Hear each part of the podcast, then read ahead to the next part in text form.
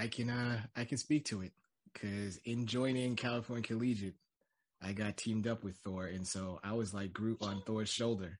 I I I saw it. I saw it. I saw it in action of the moments of like kiddos take out your notebook. All right, run and grab something that had a right angle. Come back. We would we would talk. We would have our discussion. I remember there was one lesson. Um, yeah, after the lesson, both Megumi and I were like, "Yo, that lesson didn't hit the way it should have." You know what we need to do? We need to create a manipulative, something that the kiddos are gonna write some things down with, create so that there's some movement. Yeah. They see. There was there was so many moments in the debriefs that we would have, impromptu debriefs, because there was just so much uh, happening with online learning. Um, but in mm-hmm. those debriefs, in between classes of saying, "Oh, this really worked. This didn't work. We should do this again. Let's make sure we build on that." I I I got to I got to I got to see it. Um, yeah, yeah. Megumi is that one. She's the one. So when you talked about Thor, it wasn't by chance like lightning was striking over and over again. She was calling it down. Yeah, it was a it was, uh, it was a dope time. Yeah, yeah. she's it. She's it. Yeah, she she's the leader. Yeah. Now, hey, but it's it's two way relationship, right? Like, agreed. Agreed. Yeah. Definitely. Like me being able to say like, hey, I don't think it worked out, and being able to reflect on that as an educator as a general education teacher who knows the concept and who is the, you know, the knowledge person on that topic, being able to say, you're right, like, let's figure something out. And it's not a one way thing. I, no matter how much I can say things, if you're not res- Receptive, respecting yeah. and receptive to that conversation, I, it wouldn't have worked. Yeah. So it is a two way thing, and I, and it's super important collaborating with your teachers and working with students, sometimes you gotta put your pride down, right? I think that's so important. Like, because our Say that again goal... for the kids in the back. Like, got, but, gotta check your pride at the door. It's super important because end of the day, all we want is our students to succeed.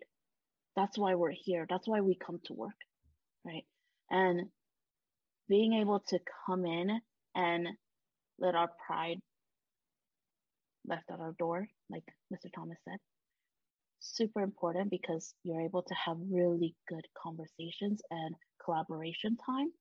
Um, because if pride gets in your way, that one student that might needed that uh, modification that your special education teacher have mentioned might not get that and miss that whole topic, right? For your students, especially as an adult, it's so hard because you need to respect me because you're I'm an adult. You have to respect me because I'm the teacher. When you tell your kids, I care too much about you to argue with you, I never had kids ever talk back to me in that conversation. Mm. I would always say, hey, I care too much about you to have this conversation back and forth. All I want to do for you is to help you. How can I help you? And that is, you know, it's like mind blowing, right? Like, yeah. kids, like, if yeah. any kids are listening to this, right? Your teachers are coming in every morning hoping to have a good lesson. Yeah. They have planned that lesson for you, hoping that all the kids are going to be at a mastery in the lesson that they have taught. And if you feel like they did you wrong, or if you feel like they don't like you, check yourself. Because have a conversation with your teacher because sometimes we are all human. Teachers are human too. We might have raised our voice a little bit louder than we really hoped, right? Um, but if you have that conversation with your teacher and the teacher is able to have that conversation with the student, oh man, the the classroom culture just changes. Like it shifts to like this I don't want to learn. I'm teaching by force mm-hmm. to hey, I'm here to learn. Hey, I'm here to teach. and and then that role goes back and forth because when you were when you were when you were talking earlier about um, the anime, the K-pop, the this and the that, I'm the I'm the learner in that field. I'm like, so kiddos, yeah. what do I need to know about so and so? I mean, I'm hearing about Luffy versus this One Punch Man that Luffy could take One Punch Man, and they're like, no, Mister, no, it can't. And then I'm like, all right, so tell me, tell me why not? Defend it. Why take a side? And so in mm-hmm. those instances too of where I then humble myself, like I'm not the bearer of all knowledge. Actually, we are learning from each other. That that opens and like you like I was saying, it blows kids' minds when they've never had an adult say, "No, you tell me." No, or I'm sorry, kiddo. You know what? You're right. I I don't usually raise my voice, and I just did. I'm wrong. I, I shouldn't have done that. My bad. I'm imperfect too. I make mistakes, and that was one of them. Let me own my mistake, as opposed to sort of just try to shrug it off to the side and like, oh no, kiddo, you got to respect me because I'm an adult. It's like, no, it's a two way street. It's a two way mm-hmm. street. Definitely. And I mean that can help in the classroom too. Like when you show sure. respect, if other kids start disrespecting or getting too loud, they be like, "Hey, check it, relax. I'm trying to get through this lesson. Yep. Show them some respect." And I've had that happen too. Be like, "Look, she's trying to just be quiet. Like, just shut up." I mean, they'll just tell them like straight out, "Just shut up." Like, I'm trying to learn here. Just let's get through it. And I mean, that's the mutual respect. Mm-hmm. You've got to have it all the way around. Like, like you said, humble yourself at the door. Just right. Yeah. If I were to ask you, um, what's bringing you joy right now? Hmm. Man, that it's almost summer. um, Ain't that the truth? right. That's why we love being a teacher too. Maybe that's the main reason why I come back as an educator because I love that summer break. Um, you know, especially after spring break, it's so hard. Mm. Like you're waiting for summer, and then there's state testing that's happening, right? Um, sometimes if I forget uh, if I'm at a really, really like bad place, I try to pull one of my students out and have like a one on one lesson and have fun mm. or a small group. And I think like a lot of my kids bring me joy. Um, that that's why I cannot be out of the classroom 100% of the time because I love that connection that I can make with the students. Um, and seeing my kids grow right now um, is inspired by that and as a year that we're like kind of assessing some of the growth that all of our students have made and seeing those small little sparks of growth. Um, and also this year um, for our listeners i got just got married in february. And um, i am going to be going through the residency adjustment status. So um, through the lawyer, and I am really learning about my Asian American culture now. Um, because my really big identity piece was being undocumented. And going to that change of status change of applying really checked back on I'm not just undocumented. I'm an Asian American woman, an educator. So really reflecting back and so I'm really learning about my identity as an Asian American right now and try to check myself on that forever foreigner stereotype that I had in myself. Mm. Like to be proud of being Asian American and learning about the history of Asian Americans in the United States. So those little pieces of learning time makes me really happy. Awesome. Awesome. If I were to ask you, is there a book that you have read or a book that you are reading mm-hmm. that you're like, Wooly, you should read that. JT, you should read this book. What would it be? So I'm super excited because how I this is a really good segue to learning about my identity as an Asian American. Um, there's this new book called The Rise. The Rise. Uh, I don't know if you can see it. Yep. A pop history of Asian American, and it's a pop history from the 90s to now, and how much COVID, right, right now has affected this Asian hate crime, mm-hmm. and really talking about there are so many Asian American leaders in the past that have created this history and supported us to be who we are now. And so it is teaching me how Asian American culture has risen through the lens of pop culture. And I think it's like really dismantling my idea of this forever foreigner and how wanting to learn more about my culture. And so it's a really fun book that has a lot of images for our visual learners out there. You know, it's really like a lot of pictures in there. So cool. really recommend it.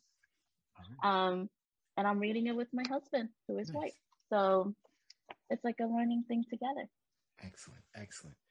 And if I were to ask you, um, and this is as you were talking, I was like, oh, I guess I fall in that category.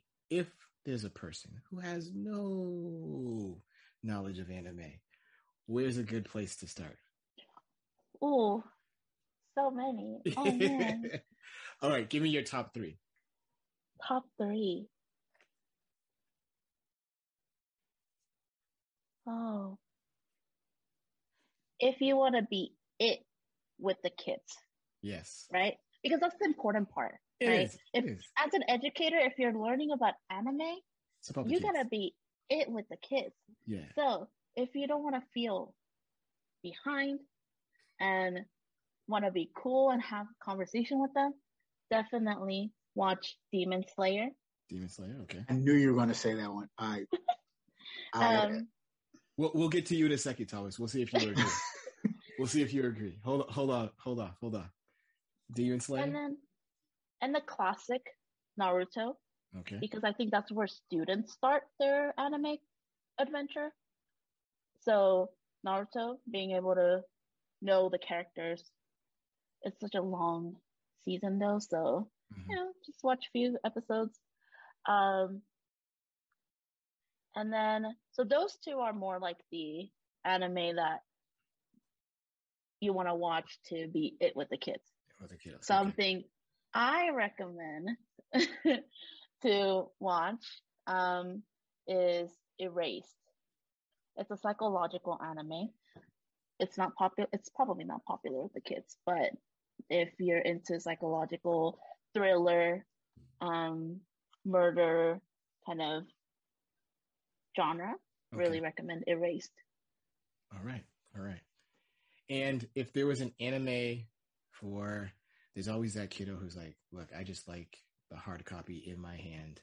Mm. What would you recommend as, all right, this is a series to at least get into that world? And that is, yeah. um, uh, how do I put it? Middle school appropriate that a parent's not gonna be like, yo, mister. why are you, yeah, why are you showing this to my um, kiddo? Yeah. For our students who, um, are in who are interested in like love and romance manga fruit basket is such a beautiful story. Um and that's what i read in middle school. So mm-hmm. i kind of want to share that with other kiddos out there. So fruit basket definitely was one of my uh, favorite because it was my first. Um for our kiddos who are into the mainstream, like the battles, um, I think Naruto and My Hero Academia are really good choices because My Hero Academia and uh, characters from Naruto, they're all at the same age okay. of middle school. So kind of learning, um, it's more of like the adventure piece of like they're growing up and they can grow up with them. So recommend those. Excellent. Okay, JT. Let the battle begin. What would be your top three? You know what? I'm I'm trying to trying to get into it, but I knew Demon Slayer was on the list because that's all some of the teachers that don't know anime talk about with the kids, and they you just see the kids get riled up. um, but I, I, don't know. I had some one of the kids gave me a huge list the other day, and I'm not gonna lie, I lost the list. Um, uh, yeah, I'm gonna. I gotta find it, but you know, I'm starting to watch it with my son. Um, um I I don't know anything, and he's like, "Hey," I'm just like, "Oh, okay." Alrighty, all right. Yeah, here I, am trying. I'm trying. I'm trying to be that that cool dad that's like mm-hmm. with the 90 year old back, but no. it's okay. cool. Alrighty, and then the last question, Megumi, um, because I'm a lover of music and you mentioned here it is your playlist at the moment if you were to choose your top five some pro, some guests have gone over five but what would be the first five songs on that playlist Ooh. You know i just went to a bts concert so yes. this past weekend or yes. last weekend and just bts okay or whatever y'all hearing i went to the bts concert in vegas and uh, it was just an amazing show. But definitely, if you haven't listened to BTS, definitely listen to Permission to Dance. What a beautiful song to come out right after um, the lift of uh, COVID mm-hmm. and the restrictions, right? But their songs are just very today. So really recommend that there's a lot of American uh, English songs in there too. So um, really um, can get you into the listening piece of it. You don't have to use a translator or anything like that. So yeah, right now BTS, just BTS throughout it's my the BTS discography. yeah, BTS is BTS happening. on shuffle. Got it. yeah. Um, one of my favorite songs though um is called Hip by Mamamoo and, and it's a K-pop song. Um, and it's such an empowering woman song that just I don't want to say the you know the cuss word. So like you know I'm gonna dress you. the way I want to dress. I'm gonna do what I am, and I want to, um, you know, be who I am and be proud of that. And I think hip is such a cool song to that. So, nice. yeah. More more importantly, sorry, have you watched Abbott Elementary? No, I haven't seen it yet. I've been I, wanting to. Uh... I'm sorry, I'm getting everybody on Abbott Elementary. I'm yeah. sorry, I'm hyping this yeah. one every episode. Abbott Elementary. It hits.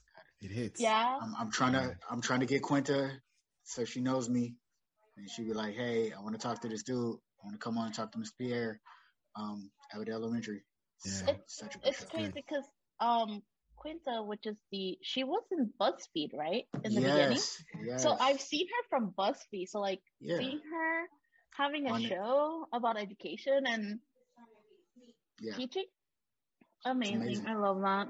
Amazing. You know what else was amazing? This conversation with you. This was absolutely amazing. Thank you so much, Megumi. Um, I'm hoping that the listeners were able to pick up on um, particularly what you said in regards to our kiddos with IEPs of mm-hmm. how to advocate for them to make sure that they are getting uh, the services that they need because they deserve it. And ultimately, we as educators, that's what we want. We want all our kiddos to to do well and be successful. So, thank you very much for this for this conversation. Appreciate you. I'm sure we'll be having you back again. This is not the the last time a CCCS alumni uh, will be on the on the podcast. So for this episode of the Chronicles of Mr. Wanted to say thank you very much. I'm Mr. Pierre. Mr. Thomas. Megumi Cramer Tanaka. And this has been another episode, and we're out. Thank you. I miss you, Tanaka, listening. so much. I miss you. I